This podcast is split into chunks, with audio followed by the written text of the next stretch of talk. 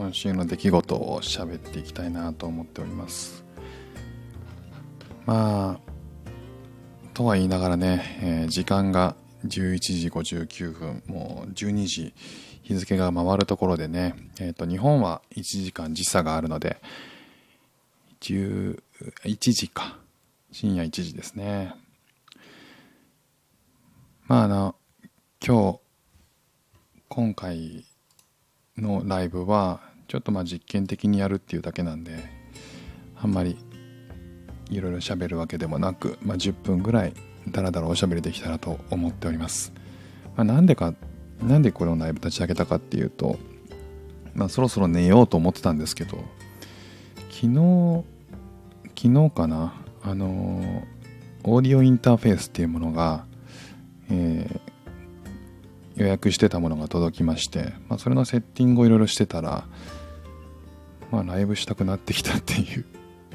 まあそれだけなんですけどね。なんかオーディオインターフェースっていうのはミキサーみたいな感じなのかな。えっとマイクがあってえっとスマホにそのマイクから入力した音を配信できるっていうやつですね。でまあなんかいろいろつなげていろんなネットとかを見ながらつなげていろいろセッティングしてたらなんかね僕が買ったインターフェースっていうのはマイクから入力した音になんかエフェクトかけられるとかっていうなんかそんな機能を持ってるらしくて。でなんかかけて遊んでたりとかしたらねあの直接配信このこのつなぎ方で直接配信できんのかななんて思ってたらじゃあそれ配信しときゃいいんじゃないかなみたいなふうに思って、えー、とりあえず配信してみたという感じですね。えー、今週起きたことなんかをねだらだらと話しながら、えー、残りまあ7分ぐらい話していこうかなと思うんですけども、えー、とりあえずあのちょっと遅めなんでねかなりテンション低めなんでお休み配信な感じですよねえっと先週今週がえっとあそうそうそう。あの先週金曜日が、えっと、僕が通ってる英語学校の先生が、えっと、イギリス人なんですけど、まあ、急に帰ることになってですね国に。で、えっと、最後の日だったんですよね。で最後の日にまあ、僕は2ヶ月ぐらいしか1ヶ月半ぐらいかな、えー、彼女に女性なんですけども彼女に教えてもらっていて、えー、そのレベルの1個下のレベルをその1個前のクラスで受け持ってたらしくてその、えーと、クラスの人たちが、えーと同時に上がってきて今僕と一緒のクラスになってるんですよね。なのでこう一前のクラスも一緒だった人からすれば4ヶ月半ぐらい、えーと、ずっと英語を教えてもらってるってこともあって結構思い入れも強くてでじゃあもうみんなでその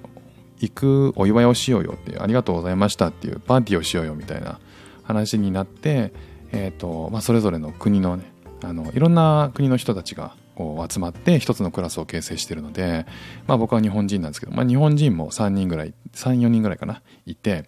えっ、と中国人の、えー、中国人が4人かな、あとは台湾と韓国、まあそんな感じの、まあいろんな国の人たちが、ね、集まって、えー、とその国、えっ、と、クラスを受けてるんですけども、まあその時ばかりはね、こう一致団結して、えー、LINE みたいなものをね立ち上げましてまあ立ち上げたあの LINE じゃなくて WhatsApp ってやつなんですけどね。あのこっちで使うアプリで WhatsApp というのがあって、まあ、その WhatsApp を使ってみんなでやり取りをする。でしながらまあ英語なんですけど基本やり取りをしながら、え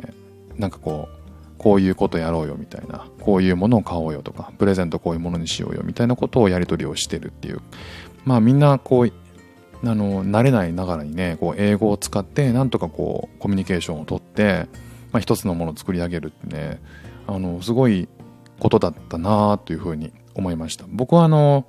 そこまで積極的に関われなかった時間とかねいろんなことがあって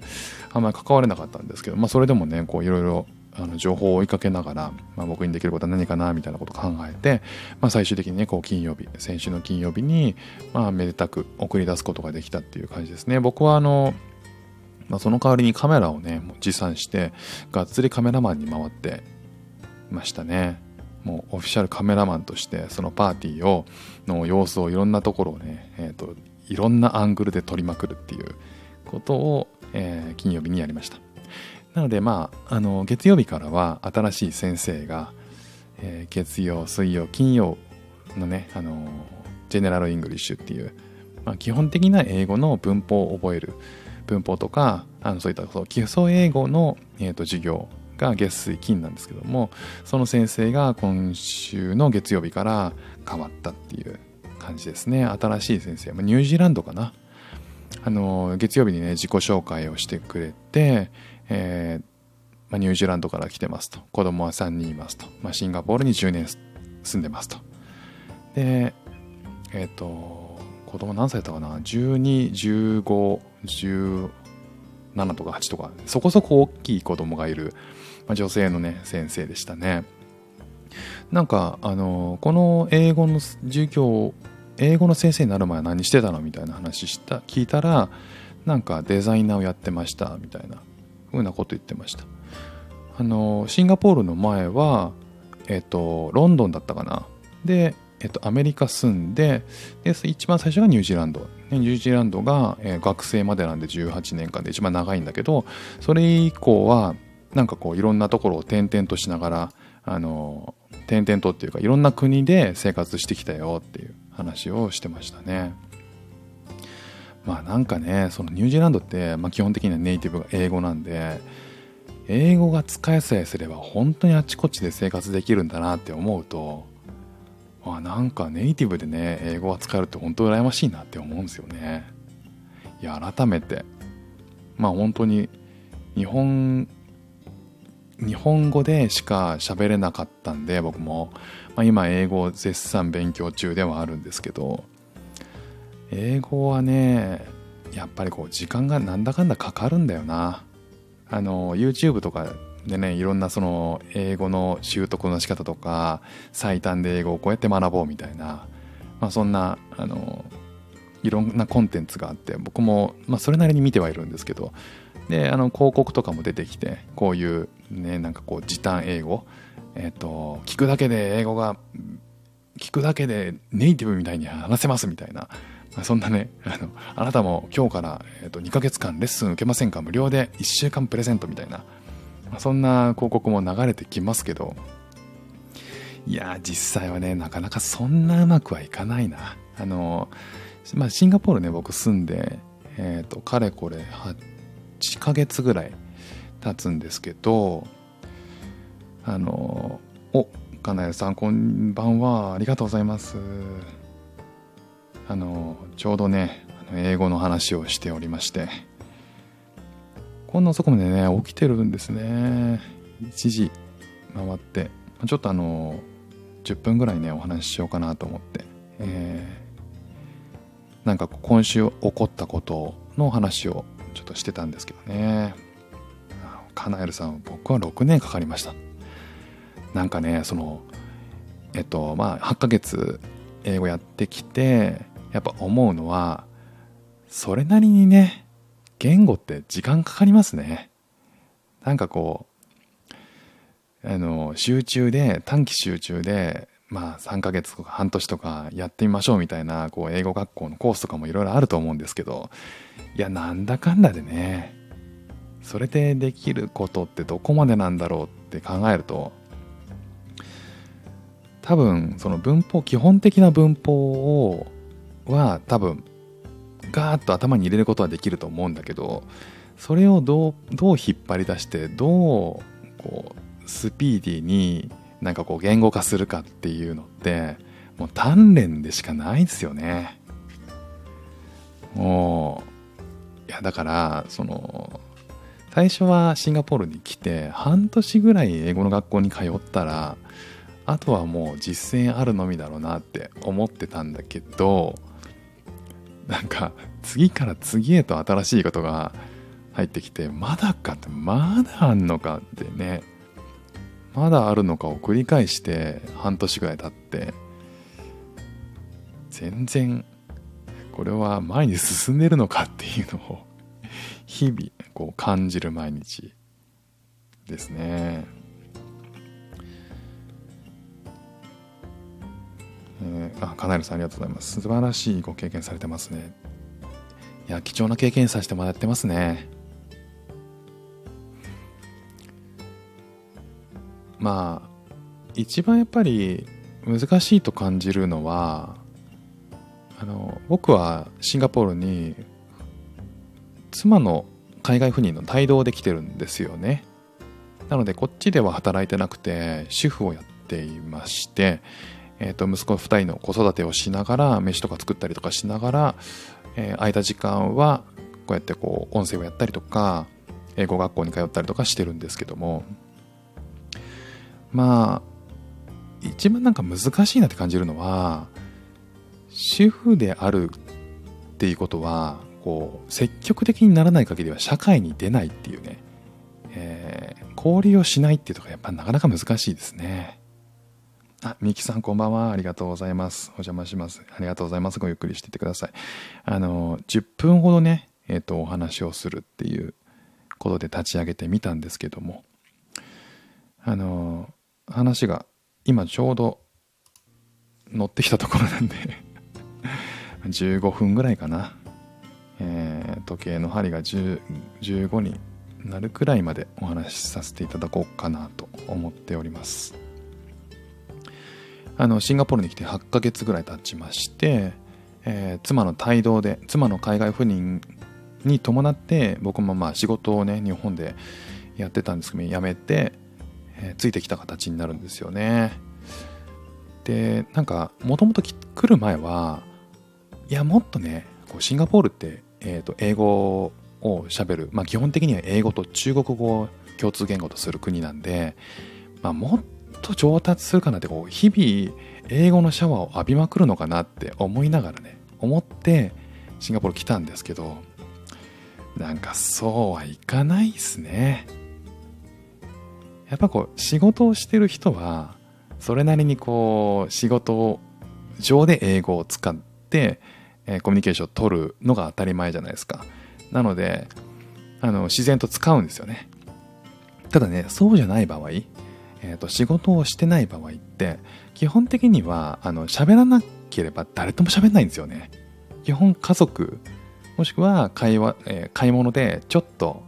外に出て店員さんと喋るくらいなんですよ。で、あの、ね、例えば、えっ、ー、と、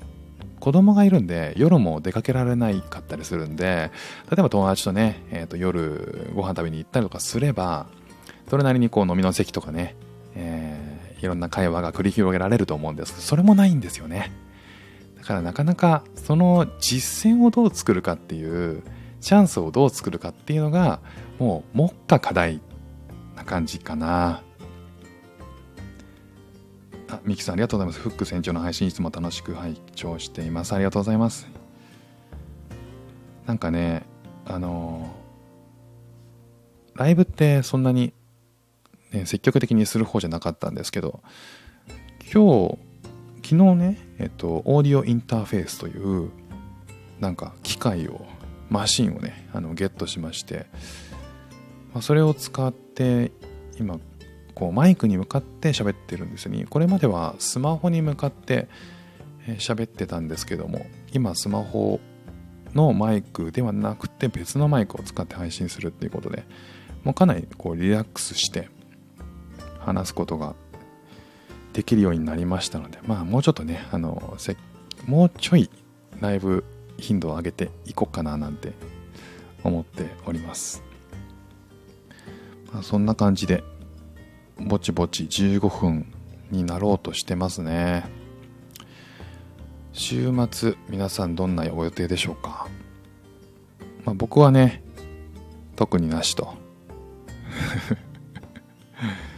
喋ることが特にない。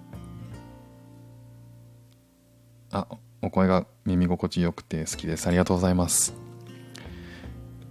普段とちょっとねテンションが違うと思うんですよね今日は、えー、普段の配信はもうちょっとテンション高いんですけど12時ねシンガポール時間で今12時14分過ぎてるんですけども、まあ、ぼちぼち眠いぞと。眠い時に配信すなやと。思うんですけどもう昨日いいオーディオインターフェースをゲットして今セッティングをいろいろしていじくり倒してたら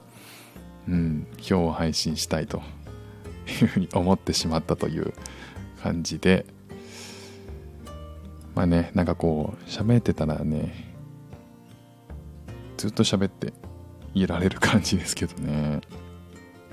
あミキさん2年前に初めてシンガポールに行きました。2年前か。2年前と今だとあんま変わんないかもしれないですね。よくねそのえっとすごくこう経済が成長始める時期に、まあ、日本からかなりこういろんな人がシンガポールに来ている時期があ来始めた時期があるんですけど結構こう20年前とかね、えー、そんな時期に来てましたっていう人も結構いてなんかコメントくれたりとかして、まあ、そういう人たちにとってはシンガポールって今と全然違うっていうのがね結構面白いなと思ってシンガポールってまだ歴史が浅くてねご存知かもしれないですけどあの、まあ、50年ぐらいしか経ってないんですよねシンガポールっていう国ができてからね。なんでもうこう歴史が浅くていろんな国を目標にしながらどうやったらこの島国、えー、マレーシアの、えー、と南端のこの島国が勝てる勝っていけるのかっていうねあの独自の地位を築けるのかっていういろんなねこう工夫を重ねながら当時の、え、初代首相のリー・クアンユーが工夫に工夫を重ねてここまでやってきたっていう、まあ、なかなかね面白い国だったりするんですよね。すごく若くて。なんで勢いがあって面白いですね。セントーサのパパライオン解体前に行けてよかったです。セントーサにパパライオンがあったんですね。それさえもね 知らなかったです。パパライオンね今度ちょっとググってみようかな。あのマーライオンじゃないんですね。パパライオンなんですね。マーライオンも結構いろんなところにありますからね。何がこう 本家なのか総本山なのかはわからない。大きさだけで言うとえっと大きいのはねもっと大きいのは戦闘車にいるんですけどそれが本家ではないらしいっていうことはね情報としては仕入れてあるんですけどねあそっかちょうど夏で建国記念日に行きましたああなるほどねちょうど今なんですね。あ、カネルさんありがとうございました。またお邪魔しますね。ということでありがとうございます。おやすみなさい。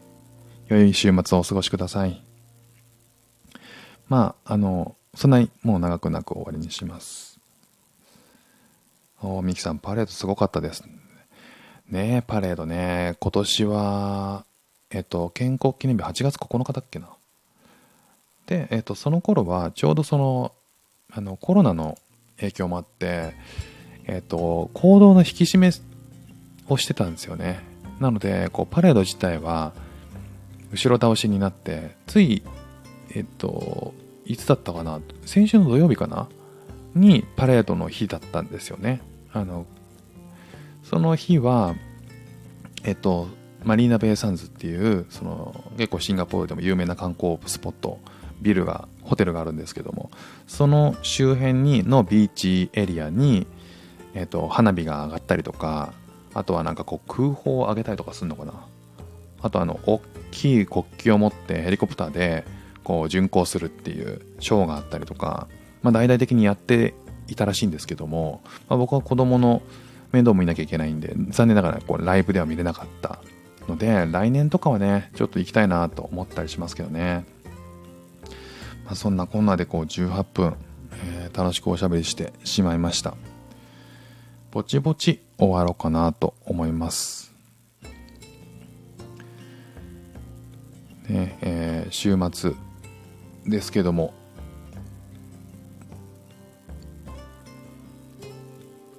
あそっか。ヘリはホテルから国旗あげたのを見ました。おおじゃあいいとこに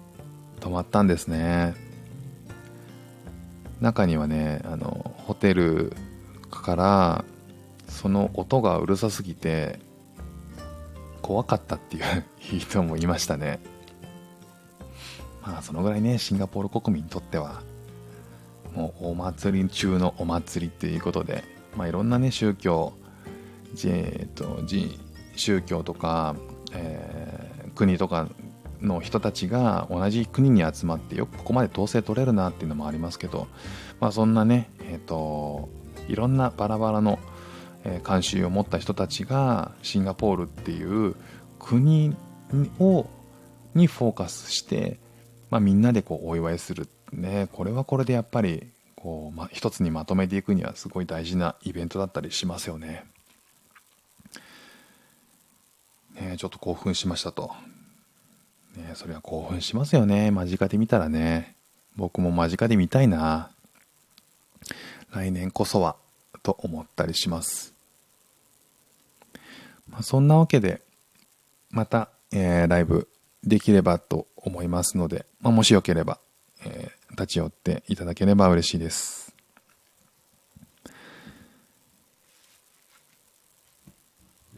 ではでは、そろそろ終わりにします。ありがとうございました。あ、ミキさんありがとうございました。良い週末をお過ごしください。副船長でした。ではまた。